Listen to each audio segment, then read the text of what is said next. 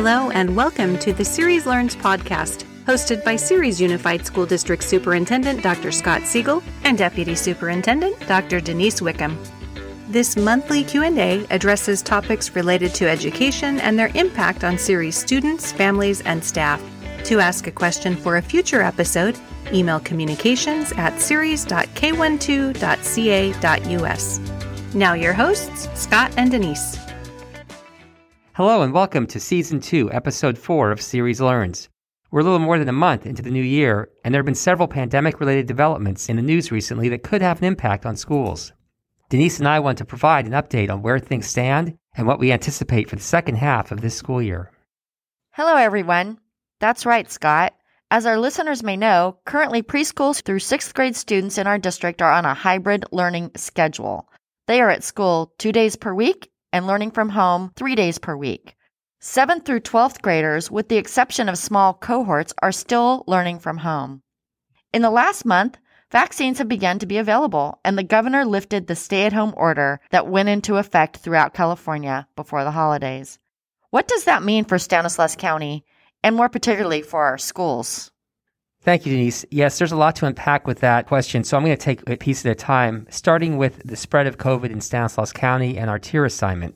So right now, we are in the purple tier. We're actually in a new tier they call deep purple, which is when your case rate exceeds 25 cases per 100,000 population averaged over a seven day period.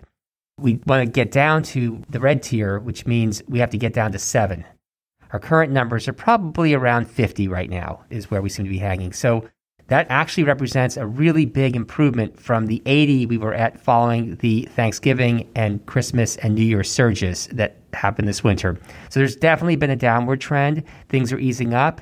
That's reflected in the governor easing his lockdown or stay at home order that tried to discourage us all from socializing during the holidays. And now we find ourselves just waiting for the numbers to come down. I think it's important that people know that their continued help in following all the protocols and recommendations, including social distancing and masking, and all of those will help get our kids back quicker.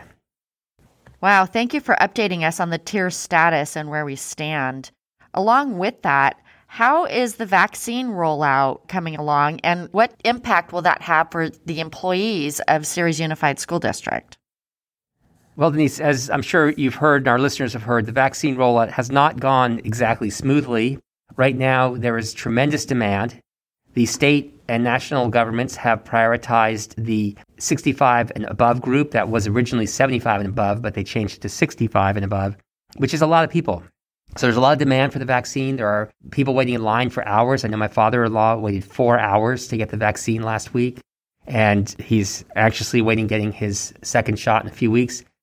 So the vaccine rollout is slower than we would like. It's critical for our efforts to combat this disease that people get vaccinated. And I would encourage everyone to secure their place in getting vaccinated as soon as you're in a group that's eligible to do so. Now, school employees were part of the original high priority of getting people vaccinated, and that hasn't changed. It just school staff have been put off a couple of weeks. We're hoping that perhaps by middle to late February, we will start vaccinating our school employees. The plan is to do that at district locations, school sites across the district. That will happen county-wide. We will also be helping a couple of neighboring districts with vaccine distribution. So we are preparing for that. I hope that maybe by the end of March, all of our employees have received both their first shot and their booster and are well on their way to full immunity from this disease. That said, I think it's critical that everyone understand that vaccination of staff is not a precondition to reopen schools. Well, I understand that staff being vaccinated is not a precondition to reopening. What about our students? Will they be required to be vaccinated? That's a great question, Denise. Right now, I can tell you that the vaccine is not approved for use in children. So, our students not only do not have to get vaccinated, they cannot get vaccinated. There are currently studies underway to see if the vaccine is safe and effective for children. I highly suspect it will be so that eventually students will get vaccinated. Whether that ever becomes a requirement for attending school will be up to California state legislature. At this time, I don't see that happening in time to start next school year. So it's important to understand with that that children seem to be a lot less susceptible to the disease than adults. So that the need to vaccinate children simply is not as compelling as the need to get our elderly vaccinated and our essential workers vaccinated, and then ultimately all adults vaccinated. We also know that the disease is not spreading in schools. We have a lot of data in the school district to show that. We have data from the county public health department that says it's not spreading in schools. That's not an absolute truth, but generally we are seeing people coming to work or coming to school with the disease, and then in general, people not catching it from them. Our quarantining system is working, our precautions seem to be working. And there's been some national studies I've heard of also that seem to echo that, that they're not seeing COVID 19 spread in schools. So, knowing that our students are really not spreading the virus rapidly through our schools, what does that mean for the return of our secondary students who have been out of school since last March? So, as you know, our elementary students actually are back on a hybrid model where they attend two days a week with half of their classmates, and then the other half go the other two days a week, Wednesday being a distance learning day for everyone. For our secondary students in grades 7 through 12, we're looking at doing a similar model. There'll be a couple of nuances to that, and I'll explain in a minute. But we will not be able to do that per the state's guidelines until we reach the red tier and stay out on the red tier for five days. Good news is that used to be 14 days. The state has shortened it to a wait of only five days. I'm anticipating and not promising, anticipating if current trends hold that we will hit that red and be able to reopen our secondary schools possibly by the end of March. I could be wrong. Case counts could escalate again or stabilize at a higher level, but that's where it looks like it's heading right now. So we're waiting to go red and we're waiting to stay red for five days. Once our secondary students return, what will happen is they will attend half their classes on the first day of the week they attend and the other half of their classes on the second day of the week they attend. And the reason we have to do this is to avoid mixing. The problem with secondary schools is students have six or seven teachers, and we cannot have them go to all six or seven classes each day, as that will create an unsafe level of mixing and lead to possible spread of the disease. We're also planning with secondary to release the students by lunchtime because, unlike elementary, where we can tightly control what happens at lunch, at secondary schools, that is just not possible. Okay, Scott. I am aware that we may be bringing back secondary cohorts fairly soon. What does that look like, and how safe is that for both staff and students?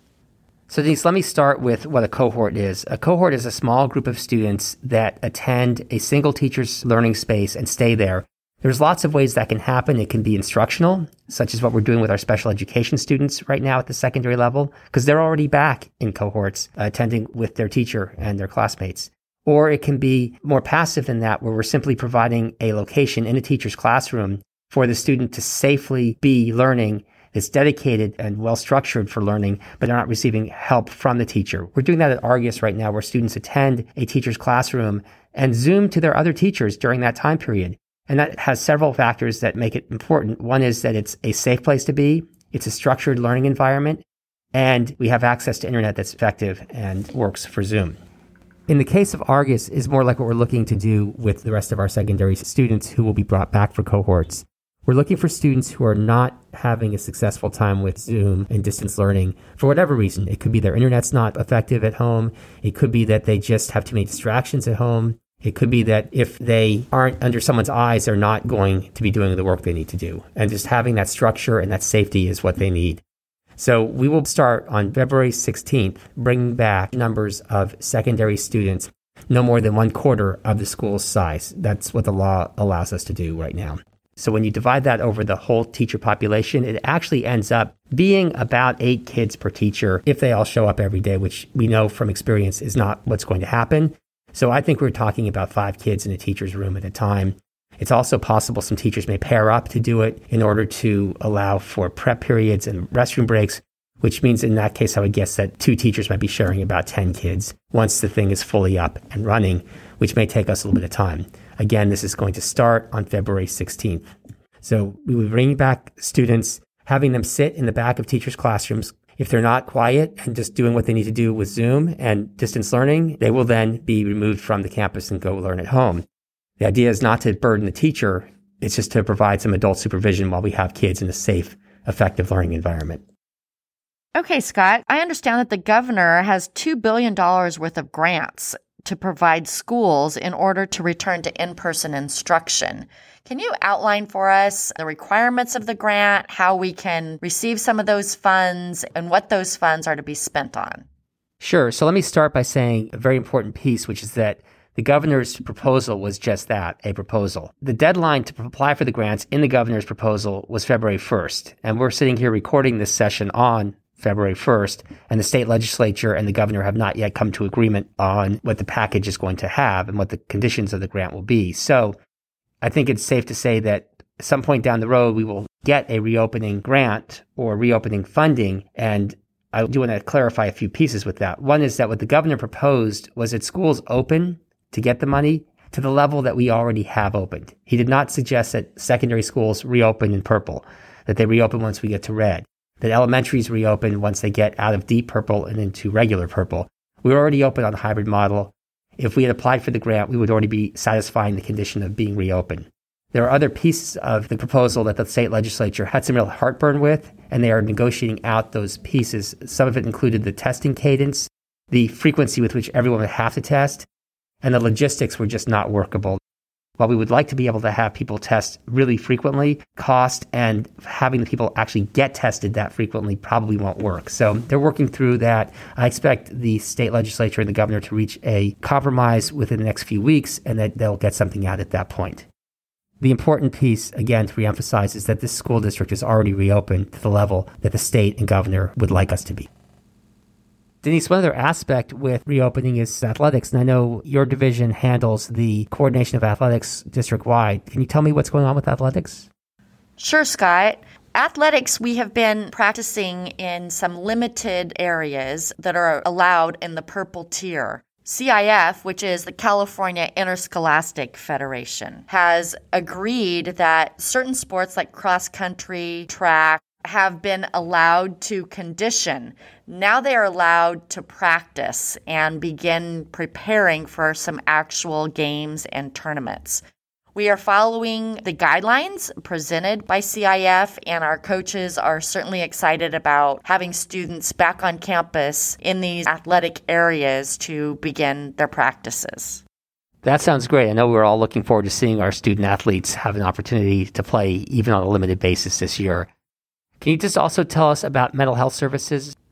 Absolutely. It's important for families to know that mental health services are available through the school district for their students at any time. We have a comprehensive student support division, and that division is certainly welcoming any parents that want some support for their students at any age level. There's individual support available, there are group sessions available. There can just be some individual conversations with parents or with students. Our mental health, social, emotional well being of our families and our students is of critical importance. And please know that we do have all those resources available. So, for students or families that would like access to any social, emotional support, mental health services, please reach out to the school site. School sites have all of the contact information for the support teams that are there and ready to support our kids. Thank you, Dr. Wickham. That's such an important area for our families to know that there's access to good mental health services in the event that their students need it. And it's very common right now to need that.